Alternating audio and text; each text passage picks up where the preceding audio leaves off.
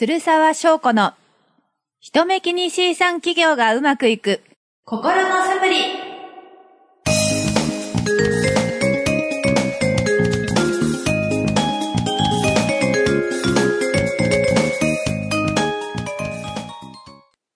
皆さんこんにちは。ライフコーチの鶴沢翔子です。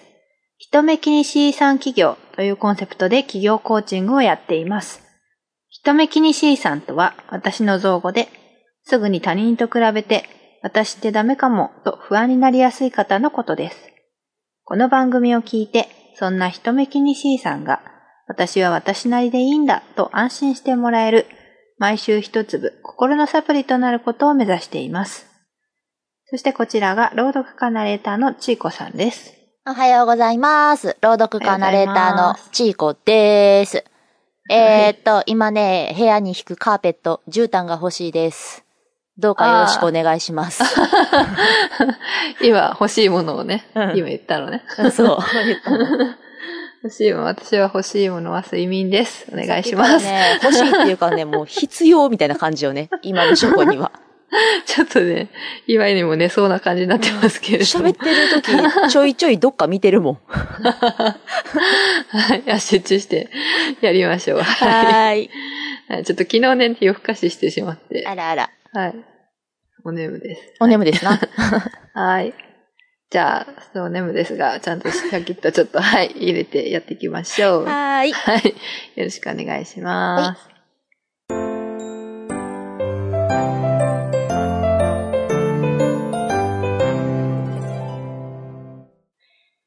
過去を生きた人、今を生きている人。不思議なことに一人として同じ人はいません。すべての人が瞬間瞬間で数えきれない選択と決断をしてきました。そこにはその人なりの価値観や物の見方が影響しています。このコーナーでは仕事を通じてその人にしか生み出せない価値を作ってきた人にスポットを当て、そこにどんな価値観や物の見方、つまりその人らしさが影響していたのかを探っていきます。はい。ありがとうございます。いよ。えー、ライフコーチの視点から、えー主に、えー人の強みに焦点を当てて、えー分析をしたいと思います。はーい、お願いします。はい。えー、今週の人物は、えー実業家の渋沢栄一です。ふふ 何？ありがとう。いや、あの、盛り上げてくれたよ。あのね、あの、渋沢栄一、名前知ってるんやけど、あの、中身を知らなさすぎて、こういうリアクションしかできないのよね。全然わかんないの。あー私ね、証券会社に行った時に、うん。うん、渋沢栄一の、その、ちゃんと歴史を学びなさいって、あの、上の人から言われてました。はいはい経済の神様みたいな人やもんね。そうです、そうです。うんはい。えっと、簡単にどんな人だったかを説明します。はいえっと、1840年生まれですね。うんえー徳川将軍家の一族の一橋家に仕えていった、うんまあ元は武士から、あー武士、武士だったのかな武士。武士の時代からの人です。ははい。で、まあそこからあの、明治維新であって、まあ近代化の、まあ、時代、まさにあの、歩んだ人なんですけれどあ。も、うんえっと、27歳の時に、うんえー、まあ、パリの万国博覧会に見学に行ったりして、まあヨーロッパをこう見て回って、うん。まあそれでまあ、なんだろう、日本に必要なものとか、そういうものをこう伝え替えてっていう、まあその、今後、今後の経済を担っていく、まあ、石添その時に気づいたと思うんですけれども、うんはい。で、その帰ってきてから大蔵省の官僚になります。うんうん、はいはい。はい。で、その辞めた後も、今度は、えっと、経済的、経済の実業家として、えっと、第一国立銀行、今のみずほ銀行の頭取に就任し、えー東京ガス、東京海上火災保険、王子製紙とか、えーまあ、500以上の企業の設立に携わったと。怖い ほとんど、そうそうそうそう。もうほとんどこの人の息がかかってるってこと？そう、そうですす、そうです、そうです。は あの、今の東急電鉄とか、息がかかっています。怖い怖い。怖い。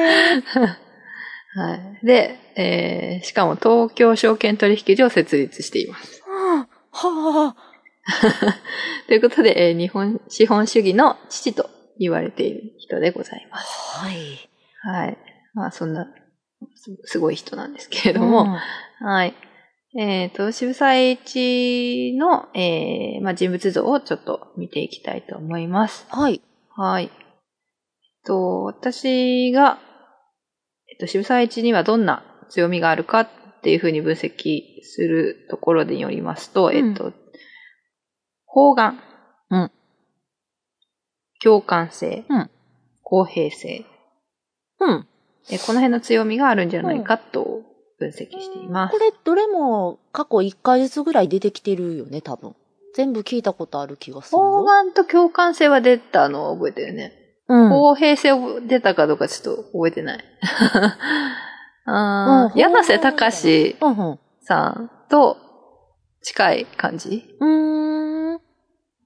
確か、方眼と共感性言った気がする。あーそうやったねうんうんうん。方眼は包み含む、うんまあ、人類みんな兄弟的なうんうん。考え方ですね。はい。はい。えっと、なんかこう、資本主義っていうと、こう、なんだろう。平等、なんだろう。資本主義ってお金儲けみたいな。ちょっとこう、金持ちと、そうで、でない人みたいな。なんかちょっと公平性とこう、つながらないんじゃないかって、こう一瞬感じるかもしれないまあんですけど。そうね、こう、富む人とそうじゃない人の差が生まれちゃうみたいなイメージはあるかも。うんうん。そうね。まあ、公平性は、えっと、あれなんですね。えっと、平等にみんな、こう、チャンスがああるような、まあ、仕組みとか、そういうのを好むんですけど、うん。うん。えっと、多分、えっと、渋沢栄一は、資本主義を最初からそういう、まあ仕組み、誰にでも、なんだろう、チャンスがある仕組みとして見てたんじゃないかなと、えー思います。ううんん。えっとね、そうですね。ちょっとこのあたりは後で方眼のことと絡めて喋りたいですけど、うん。えっと、なんだろう。こう、お金持ち、えっと、お金、お金持ちではあったんですけど、うんお金っていうものを、こう、独占しようとか、そういう気持ちは、あの、全然なかった人です。へえ。えっとね、こうあるエピソードがあるんですけど、うん。えっと、三菱財閥の創業者の岩崎弥太郎っていう人が、おう、知まあってる、知ってる。財閥、金、めちゃか、めもうなんていうの？めちゃくちゃ金持ちって感じですかね。はい。えっ、と、がいて、で、その、なんか、一緒に、なんか、隅田川で喋ってたらしいんですけど、ほう。なんか渋谷、渋沢さん、私と手組みませんか？って言われて、うん。こう、私と組めば、日本の経済、あの、渋沢さんと私が組んだら、もう日本の経済も自由にできますよ。みたいな誘いを受けたらしいです。ああ、あ の、偉くて強い人たちがタッグを組もうとしてたと。そう、そうそう。でもその時に渋沢栄一は断ります。うんえっと私はでき、えっと、私はそんなことはしたくないと。その日本の経済を自由にするとか、そういうことじゃなく、自分の思うままにするとか、そういうことはしたくなくて、うん。えっと、できるだけたくさんの実業家が出てきてほしいと思っているからだ。っていうふうに、言ってますまあそこで、まあ物別れになったっていうことだったんですけどうも、ん。うん。あの、なんていうかな。なんで、その、とか、あと株式会社っていうものの設立、あの、普及にもすごく、あのうんうん尽力したんですけど、うん。まあこれも結局、なんだろう。えっと、みんなで、こう、利益を得る仕組みうん。として、まあ、見ていたというところで、なんだろうな、こう、経済っていうものをみんなが利益を得る仕組みとして捉えてたっていうのが渋沢さんの、まあ、考え方。うんですね自分一人が得したらいいわけではないってことをやったのね。そうです。彼にとっては。そうそ。と道徳経済合一論っていう、うん。まあ、考え方として今も、あの、引き継がれているんですけど、その、経済が、まあもちろん金儲けなんだけど、うん。まあそこにはその社会とか人類とかが、に利益が、そこに利益があるようにお金を儲けていかないとダメだ。まあ意味がないという考え方で道徳と経済を一緒にするっていう、こういう考え方を、まあ、持ってた人ですね。はあもう、素晴らしい聖人君子みたいな感じだね。うん、そうね。渋沢栄一は、あの、すごく信頼っていうものを大事にしていて、ああの、信頼が一番の、その人としての信頼が一番の財産みたいな考え方だったんですけど、まあそうだよね。お金も結局ね、お金が価値があるってみんなが信頼してるから成り立ってるっていうところもあるので、うん、しんお金と信頼っていうのはまあ本来すごく、あの、し緊密なうん。ものだと思うんですけど、うんうん。うんまあそういう考え方の、まあ元々の、なんていうの、潮流を作った人なのかなと思いますね。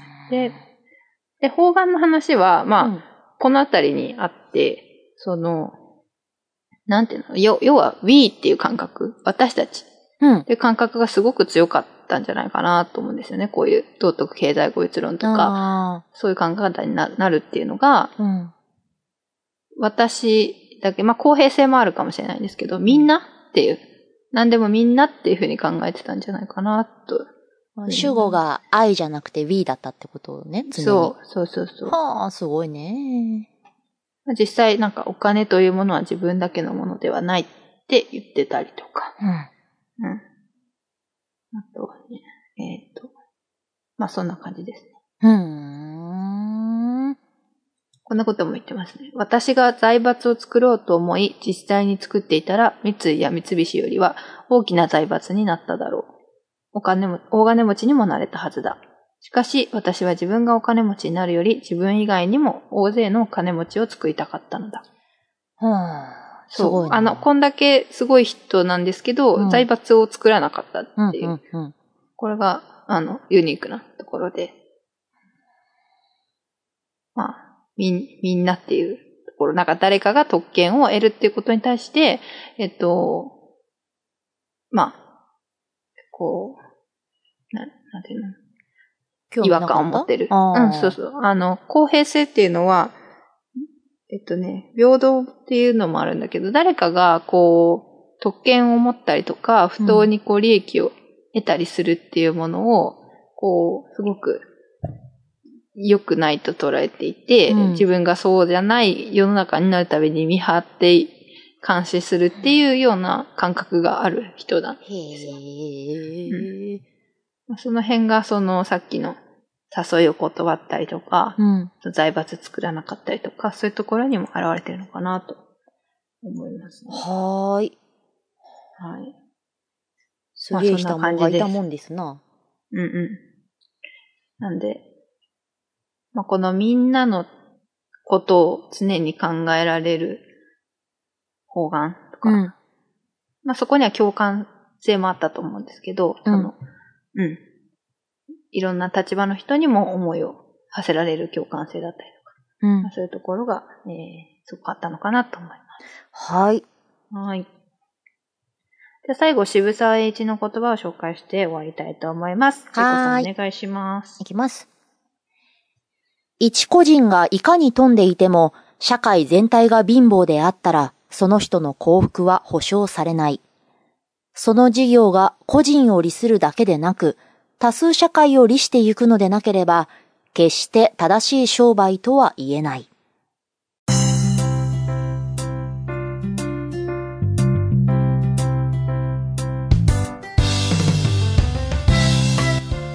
はい。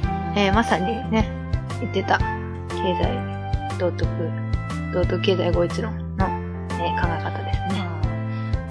いやー、面白い。なんかあの、さっきちょろっと出たあの、柳瀬隆さんとさ、この近い、うんうん要素が近いっていうの、こう、こういう見方をしないと絶対繋がらへんよね。柳瀬隆と渋沢は。確かに確かに。いやそうだね。うんこのコーナー面白い。次回もよろしくお願いします。ありがとうございます。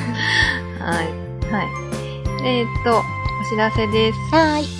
えー私は、えーメールマガジンをやっております。よかったら登録してください。えー体験セッションも随時受け付けております。えっ、と、両方とも、人見気にしさん企業で検索していただいて、ホームページから、えー登録できますので、よろしくお願いしまはーい。す。はい。えっと、うちはね、あの、年末あたりに新しいオーディオブックがいくつか出てます。あの、結構有名なベストセラーになった小池龍之小池龍之介さんの考えない練習っていう本、あれのナレーションをオンタビさせてもらって、それがようやくアップされているので、よかったら視聴だけでもしてください。URL とかは、あの、うちのツイッターに貼ってあるので、そちらからご覧いただければと思います。お願いします。はい。ありがとうございます。えー番組の感想やお悩みも受け付けております。えーエピソードメモのフォームから入力お願いします。でそれから気に入っていただけたら購読ボタンを押してください。こちらもやり方はエピソードメモに書いております。はい。じゃあ今日も、えーありがとうございまあした。りがとうございました。はい。ショコはよく寝てください。はい。わかりました。ありがとうございます。はい。いつだってあなたがあなたの一番の味方。自分を信じて今週も元気よくいきましょう。せーの。セセラ。セラ。セラバイバイ。バイバーイ。